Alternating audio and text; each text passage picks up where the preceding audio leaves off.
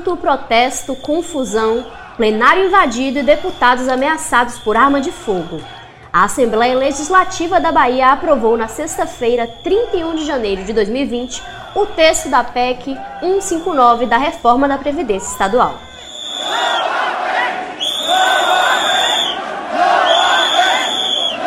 Mesmo com toda a confusão, galeria lotada de manifestantes, e depois de ser atingido por uma vada, o presidente da Assembleia, deputado Nelson Leal, fez acordo e prometeu que votaria o texto, e assim fez.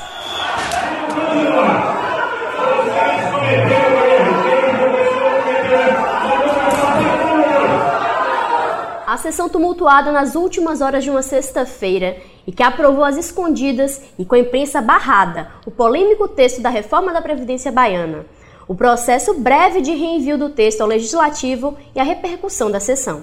Eu sou Jade Coelho e o terceiro turno de hoje está no ar. Começa agora o terceiro turno. Um bate-papo sobre a política da Bahia e do Brasil.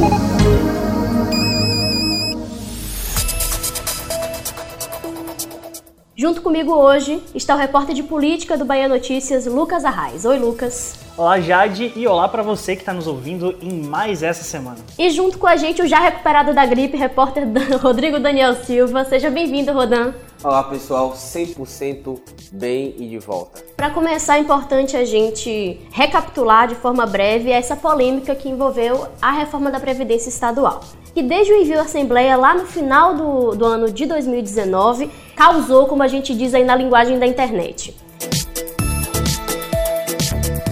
É, a primeira versão foi enviada à casa e a prioridade do texto foi votada em uma sessão vazia, com pouquíssimos deputados. Em seguida, o governo estadual retirou o texto, fez modificações e o reenviou à casa. E essa tramitação, do dia que o projeto foi reenviado até a aprovação do projeto, durou apenas 16 dias. Sendo que nesse meio tempo, Jade, o Tribunal de Justiça da Bahia chegou a suspender a tramitação da PEC em duas ocasiões. Mais precisamente, na segunda, a desembargadora Dinalva Gomes Laranjeira determinou a suspensão da, da, tramitação da PEC, da segunda versão de PEC enviada pelo governador Rui Costa, acatando um argumento do deputado estadual Sodaldo Prisco, que dizia que o governo do estado não apresentou os estudos que embasavam essa, essa proposta. A grande questão é que quando um governo envia uma reforma da Previdência e vai mexer com a aposentadoria dos seus servidores, ele precisa mostrar um estudo que embasa todas essas alterações. A oposição do governador Rui Costa diz que esse estudo não é encontrado. O líder do governo diz que esse estudo está junto com a LDO. Eu fui até o site da Assembleia, procurei a lei de diretriz orçamentária, que é a LDO, do ano passado, não encontrei esse estudo autorial.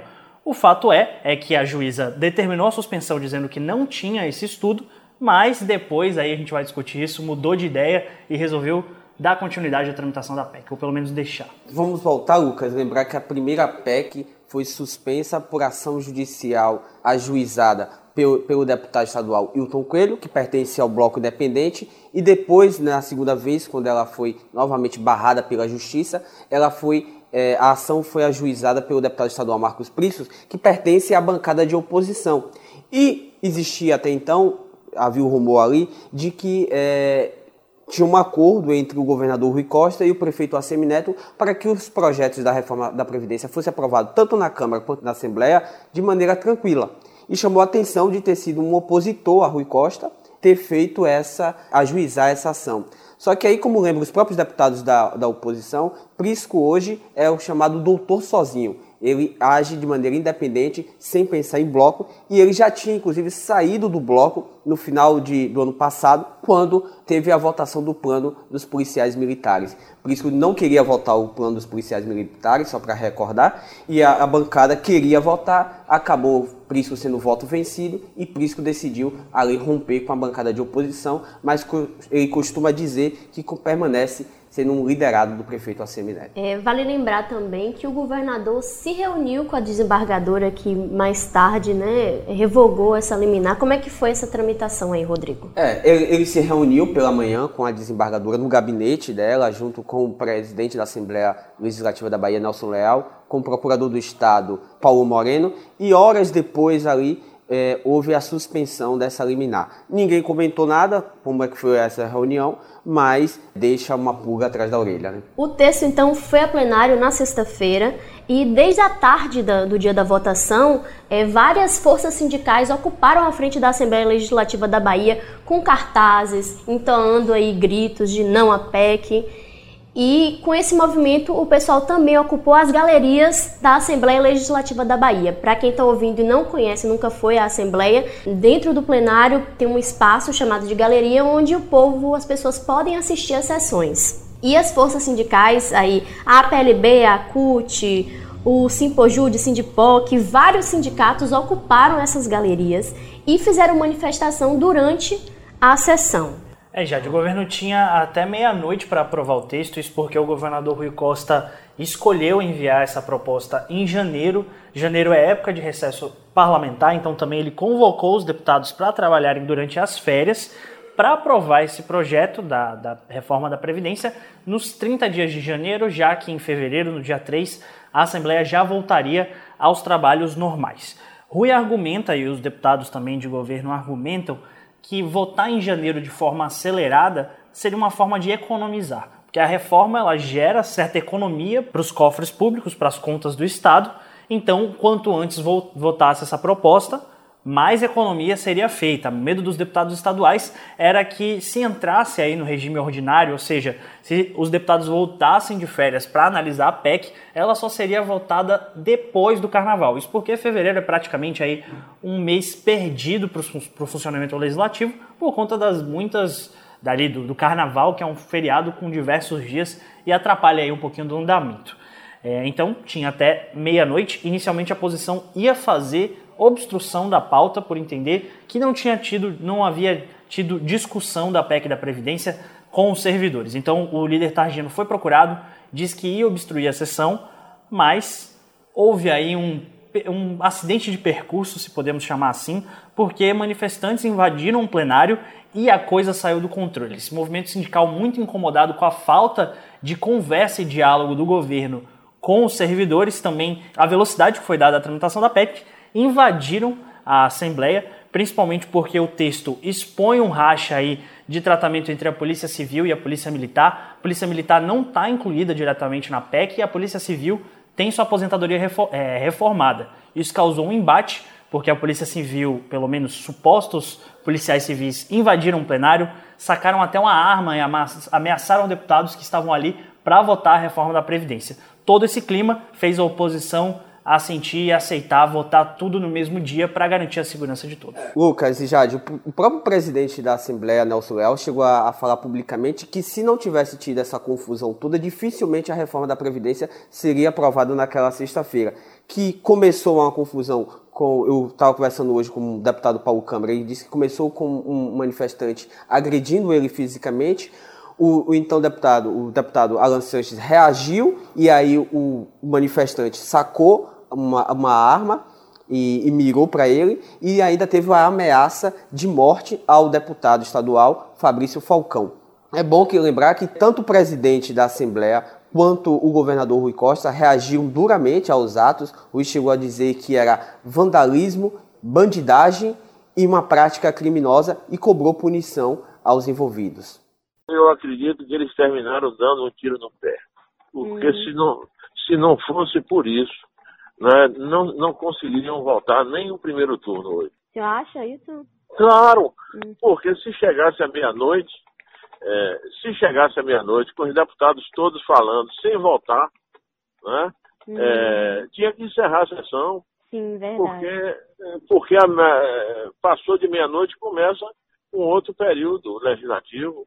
A gente acabou de ouvir o comentário de Targino Machado, que é o líder da oposição, depois, logo depois da sessão sobre a situação, os episódios da sessão, né? A votação foi transferida depois da confusão toda para a sala de comissão, da Comissão de Constituição e Justiça e aconteceu sem a presença da imprensa e com policiais na porta que impediu a entrada de qualquer pessoa. É, por fim, essa votação aconteceu em dois turnos, contou com a participação de 50 deputados e com 44 votos favoráveis à proposta. Eu queria acrescentar, Lucas e Rodrigo, que o Bahia Notícias estava presente na sessão. A repórter Mari Leal estava lá na Assembleia acompanhando tudo e a gente estava daqui da redação pegando todo o material. Só que chegou um momento em que os jornalistas foram impedidos de, de se movimentar lá dentro da Assembleia, quando a tensão se acirrou.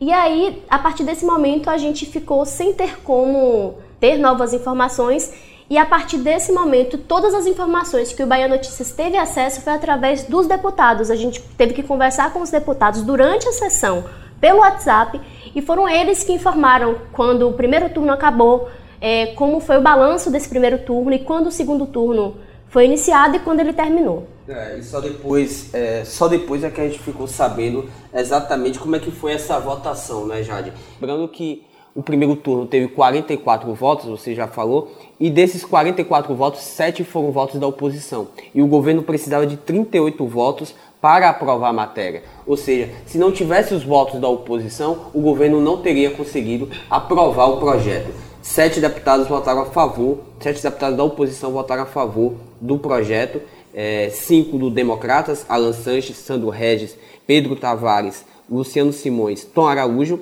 dois do PSDB, Paulo Câmara e Tiago Correia. No segundo turno, já teve ali um voto a mais do governo, que foi Zó, votou também a favor, e foram 45 votos favoráveis à reforma de Rui Costa. É bom ressaltar que o líder da oposição, é, Targino Machado, votou contra a proposta. Dentro da oposição se diz que ele quis se blindar ao votar contra, porque ele pretende ser candidato a prefeito de Feira de Santana.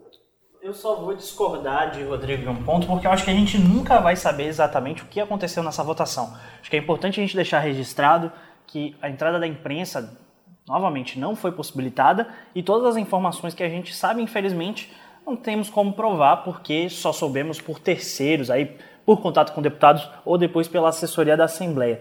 É, é muito interessante se a gente compara a tramitação da reforma da Previdência em Brasília com a aprovação aqui na Bahia, né? Foi um ano extenso de discussão desse tema lá em Brasília para o regime geral, enquanto para a Bahia foram apenas 16 dias. O governo do estado alega que tudo que era para ser discutido foi discutido lá, e então o que foi feito aqui foi só uma adequação feita a, aos servidores do estado.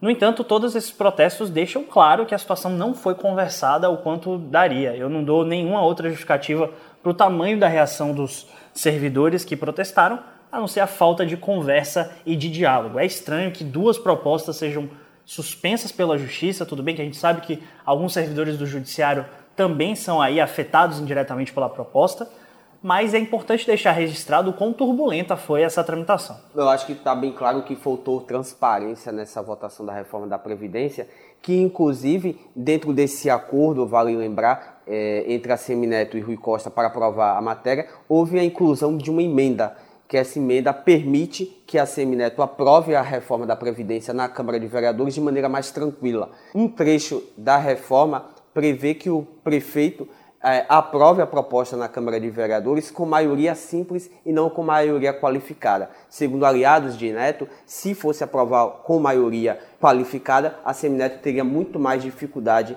para que esse texto avançasse na Câmara de Vereadores. Então está aí mais uma prova de que houve um acordo entre o prefeito e o governador. Agora é importante a gente falar também da repercussão dessa aprovação da proposta sem nenhuma transparência, como o Rodrigo pontuou é, o que, que disseram os agentes políticos e os servidores depois dessa aprovação da PEC.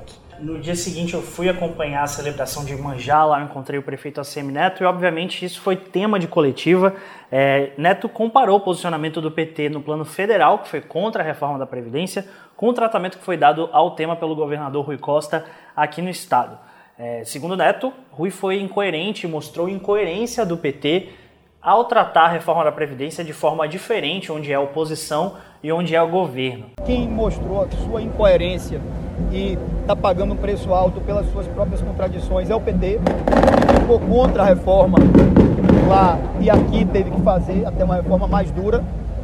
Nós mantivemos a nossa posição, tanto que o Democrata votou favoravelmente a reforma e eu nunca, todo mundo sabe, desde o dia que assumi a prefeitura, nunca tomei uma posição com objetivos eleitoreiros ou populistas.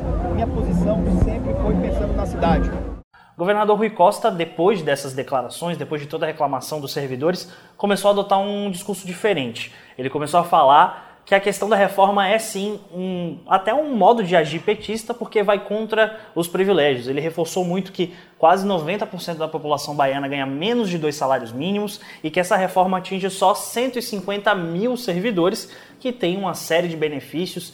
E, enfim, a reforma seria uma forma de não tirar mais investimentos em saúde e em educação para bancar certos privilégios de servidores estaduais. Polêmico também, Rui dizer isso depois de tamanha reação dessa reforma da Previdência. Lucas, a gente ouviu nessa semana a professora Ana Carla, que é professora de Direito da Faculdade Baiana, que ela fala sobre a reforma porque é, existe divergência, né? A oposição acusa a reforma de Rui Costa de ser muito mais dura do que a reforma proposta pelo governo de Bolsonaro e já o governador Rui Costa disse que é uma reforma muito mais amena. Vamos ouvir a opinião dela. Existem aí várias questões. Primeiro porque a reforma de Bolsonaro não deveria nem ser um parâmetro. Né? Uhum. A gente deveria usar, na verdade, como parâmetro a própria Constituição e a necessidade de você ter um sistema que seja de proteção social. Mas quando a gente compara com o governo, com a reforma que Bolsonaro aprovou, esta reforma de Rui Costa, ela é mais branda. Uhum. Ela não é tão severa quanto, por alguns motivos, né? uhum. né? O fato de você ter um limite de idade menor do que o que fixado pela emenda federal é um ponto positivo, né? enquanto que lá são 62 anos de idade para a mulher e 65 anos de idade para o homem, aqui a mudança ela é bem tímida, mas é, é assim é, é, é, é importante pontuar que a mulher precisaria ter 61 anos em vez de 62 e o homem 64 em vez de 65. O professor também tem é, aqui uma idade menor, seria 56 anos para a mulher, 59 anos para o homem. Você uhum. tem situações em que se respeita a chamada integralidade para aqueles servidores públicos que ingressaram no serviço público até 31 de dezembro de 2003. Então, esses servidores públicos, se preencherem algumas exigências, eles vão poder ter direito à, à sua remuneração do cargo efetivo, ou seja, a sua remuneração integral. Não vão se submeter a cálculo de média, né? Uhum. Quanto a essa média, que no governo federal passou a ser 100% de todas as contribuições, altas ou baixas, feitas de julho de 94 até agora, é, a reforma da Bahia considera que essa média, quando aplicada, vai levar em consideração os 90% maiores salários. Então, não vamos pegar os 100%, vamos pegar os 90%. A professora também falou que é bem provável que a reforma seja alvo também de judicialização. A gente, então, a gente pode dizer, em resumo, que ela tem um certo respeito às regras de transição, mas uhum. basicamente para servidores que entraram até 31 de dezembro de 2003, mas não é completo esse respeito, digamos assim, não é? De certa forma, o único ponto que eu posso dizer assim que é positivo, mais ou menos, porque não respeitou a diferença de gênero, foi justamente a, a, a disciplina da chamada aposentadoria especial, né, para aquelas pessoas que trabalham sujeito a agente nocivo, químico, físico, biológico, ou associação desses agentes, principalmente o pessoal que trabalha em hospital, em ambiente hospitalar. Então, quando cria essa aposentadoria aos 60 anos de idade, com 25 anos de atividade em efetiva exposição, sendo que pelo menos 10 no serviço público, eu achei importante. Diversas situações podem ser, diversas questões podem ser é, suscitadas aqui. Primeira coisa, é, quando a gente coloca que o que essa reforma ela é um pouco mais branda, porque ela tem, de certa forma, um respeito aos servidores que ingressaram antes.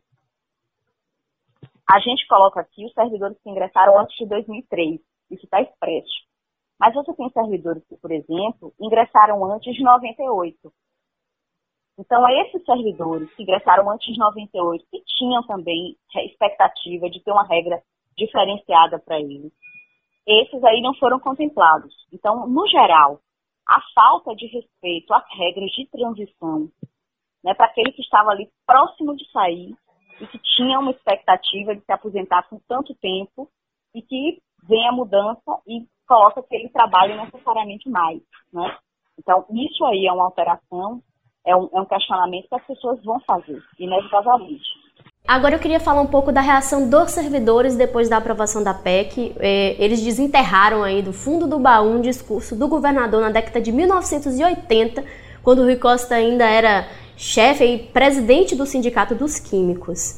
É, em um dos vídeos que está circulando nas redes sociais, Rui incita né, as pessoas, fala de. É, defende direitos e a gente vai escutar um trechinho agora. Essa é a hora, é a hora da gente se unir, que a gente sabe que a gente separado não vale nada. Se a gente se, se desmobilizar ou se separar, a empresa vai cair matando e fazer o que quer e o que não quer. Então essa é a hora de dar toda a força aos operadores que estão tá com a gente. O governador Rui Costa foi nessa semana na Assembleia Legislativa para levar a mensagem do, do Executivo e aproveitou para rebater essa, esse uso do vídeo que tem sido feito pelos servidores. E chegou a dizer eu sou de esquerda, estou com os mais pobres, estou com o meu povo que ganha é, até dois salários mínimos. Ele fez aí questão de reforçar que é de esquerda, apesar de ah, servidores ali estarem tentando vincular a imagem dele, colar a imagem dele ao presidente Jair Bolsonaro. Querendo ou não, o discurso do governador se aproxima muito com o discurso feito pelo próprio presidente Jair Bolsonaro no início, quando começou a falar de nova previdência, que também veio envelopada como uma proposta que iria é, resolver, ou pelo menos diminuir a, os privilégios e as diferenças sociais. Então vamos só recapitular o que, que muda agora com a promulgação, porque, enfim, como é aprovada, como foi uma PEC, ela foi promulgada pelo presidente da Assembleia. Então, a partir de agora, se aposenta o servidor estadual com 61 anos de idade se mulher e 64 anos de idade homem. Aos, aí tem uma, uma exceção para os professores. Professores, quando mulheres, se aposentam aos 56 anos e homens com 59 anos de idade. A gente teve algumas outras mudanças também. Enfim, para todas as informações, a gente já gravou um podcast com alguma dessas alterações. E se você quiser saber a fundo as mudanças dessa proposta, é só entrar lá no Bahia Notícias que tem tudo explicadinho. Terceiro turno.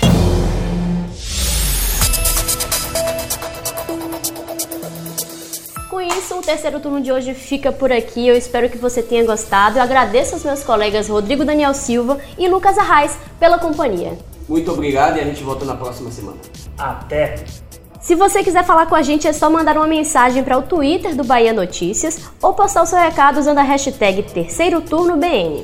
O programa é gravado na redação do Bahia Notícias e hoje contou com a presença dos repórteres Jade Coelho, Lucas Arraes e Rodrigo Daniel. A edição de som é de Paulo Vitor Nadal.